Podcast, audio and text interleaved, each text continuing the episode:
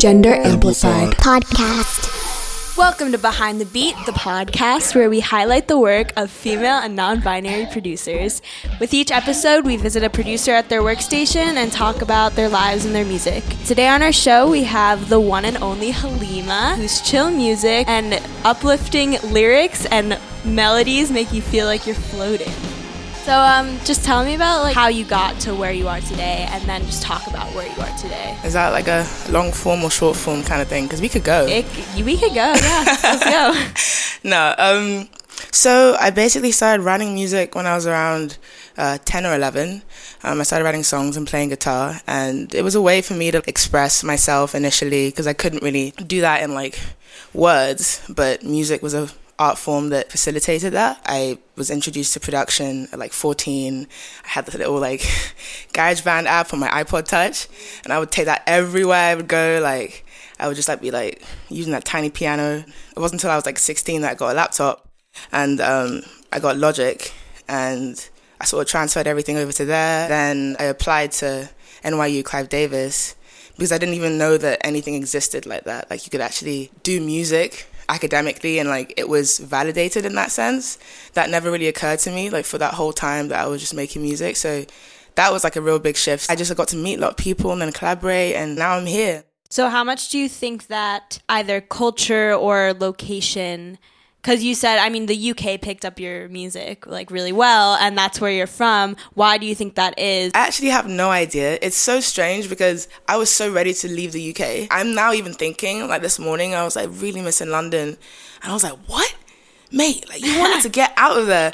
Honestly i can't deny the fact that the uk was a pivotal time for me. I moved there when I was six, like almost seven, from Nigeria. It was difficult because I was like out of my comfort zone initially, but being in the UK, that was the time when I started expressing myself through art. It took leaving for it to really sink in that, oh, wait, this is a place that gave you a lot. So you mentioned collaboration. Can you just talk about some of your experience with that?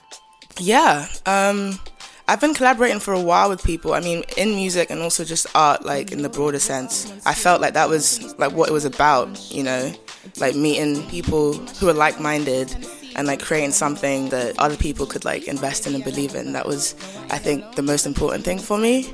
So I feel like collaboration is the whole point. What are some projects that you've collaborated with people on?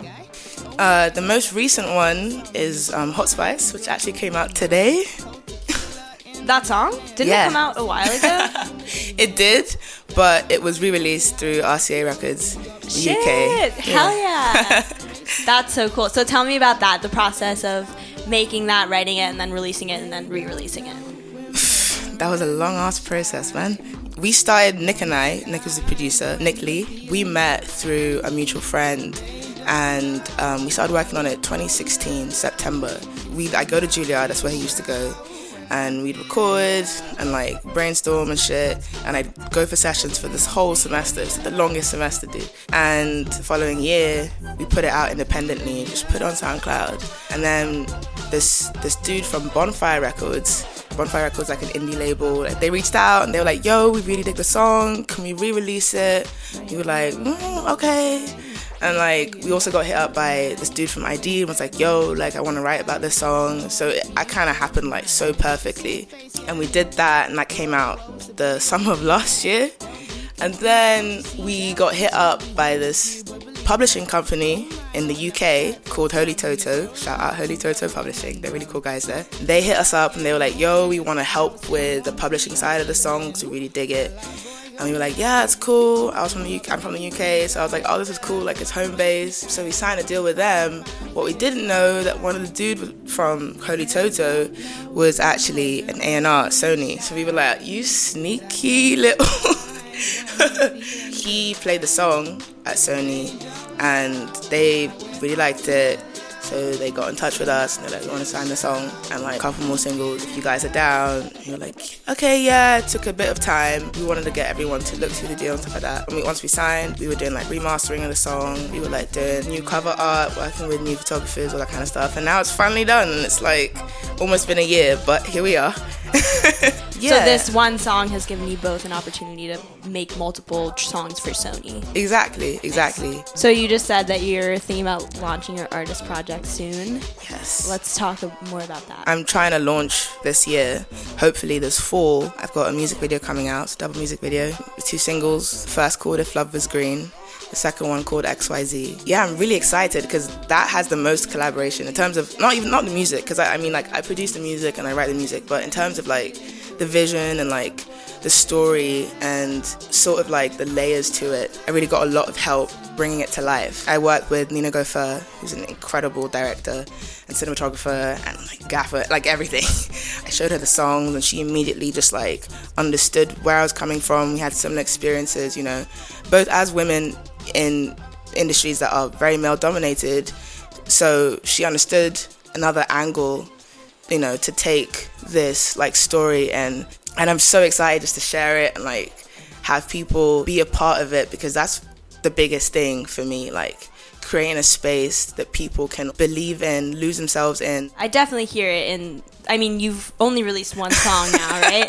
so I was listening to it on the way over here, and that's yeah. where I came up with the floating thing. Like, I definitely feel like the textures you put in, Mm. and just the whole vibe of your music, the backing vocals, just makes you feel like you're like floating in this space. like you really like make this so nice. world in your music, and it's really cool. What is that message that you're trying to portray with all these people?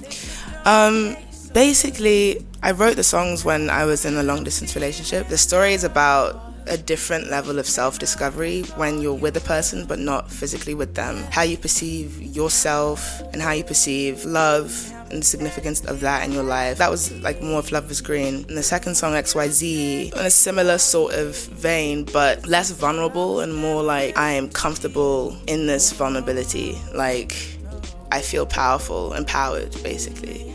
And we we took a long time and we pulled from different sources. It wasn't just about love and like long distance. It was also about self a lot and that how you identified yourself. And for me, that is partly my culture. It's partly what I do, but who I surround myself with, and you know. So it was like a real journey for me, particularly to figure out how I wanted to portray the song visually. It was like a different sort of level. It wasn't just, you know, a mirror image of the song. That makes sense. I just want to talk like more specifics about, I guess, production and songwriting. Like, I sort of actually this was this happened when I was in Berlin. My advisor there gave me this thing called this ACTT cycle of the art process. She was like, sometimes you're like gathering, and she also she prefaced it as like, no part of the process is more important than another.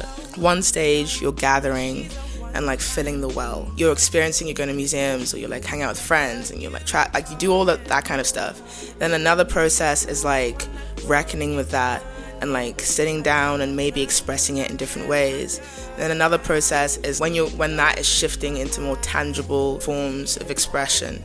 And then another process is when you're sharing it with people. And that like blew my mind because I was like, "Oh my god, I'm not going to always be in the writing like stage or I'm not always to be in like release stage." Once I realized that, it's relieved a lot of pressure for thinking that I had to write all the time or like I have to be releasing like now because everyone's really, you know what I'm saying? Everyone has their own pace. So for me, I've been like gathering a lot.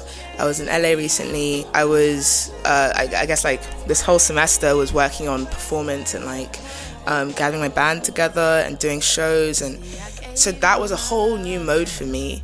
And recently I've been in release mode, but right now I'm like so hungry to just like get it out. Like my well is full. you had said that um, you had to figure out why you wanted to be an artist and those kind of really difficult existential questions. Ooh, yeah. Do you think you could talk a little bit about what you found the answers to be? Yeah, yeah, I can. Um, put most simply, because it's such a complex thing, the reason I want to be an artist is because I think it's the best way for me to do the most good in my life. Yeah, it's always been there, like the, the answer for me, and it took going back into like myself. Sounds so corny, but like, you know, like going back into myself, taking that time, and I realized, no, this is how I can do the most good. You know, I just want to be the best version of myself, and it's really, really aided through this art medium. If you liked what you heard, you can follow Halima on Instagram. Her handle is at That's Halima. That's H A L I M A. Thanks for listening to this episode of Behind the Beat. My name is Kaya Cohen, and this podcast is produced by me along with Gender Amplified. Stay tuned for next time.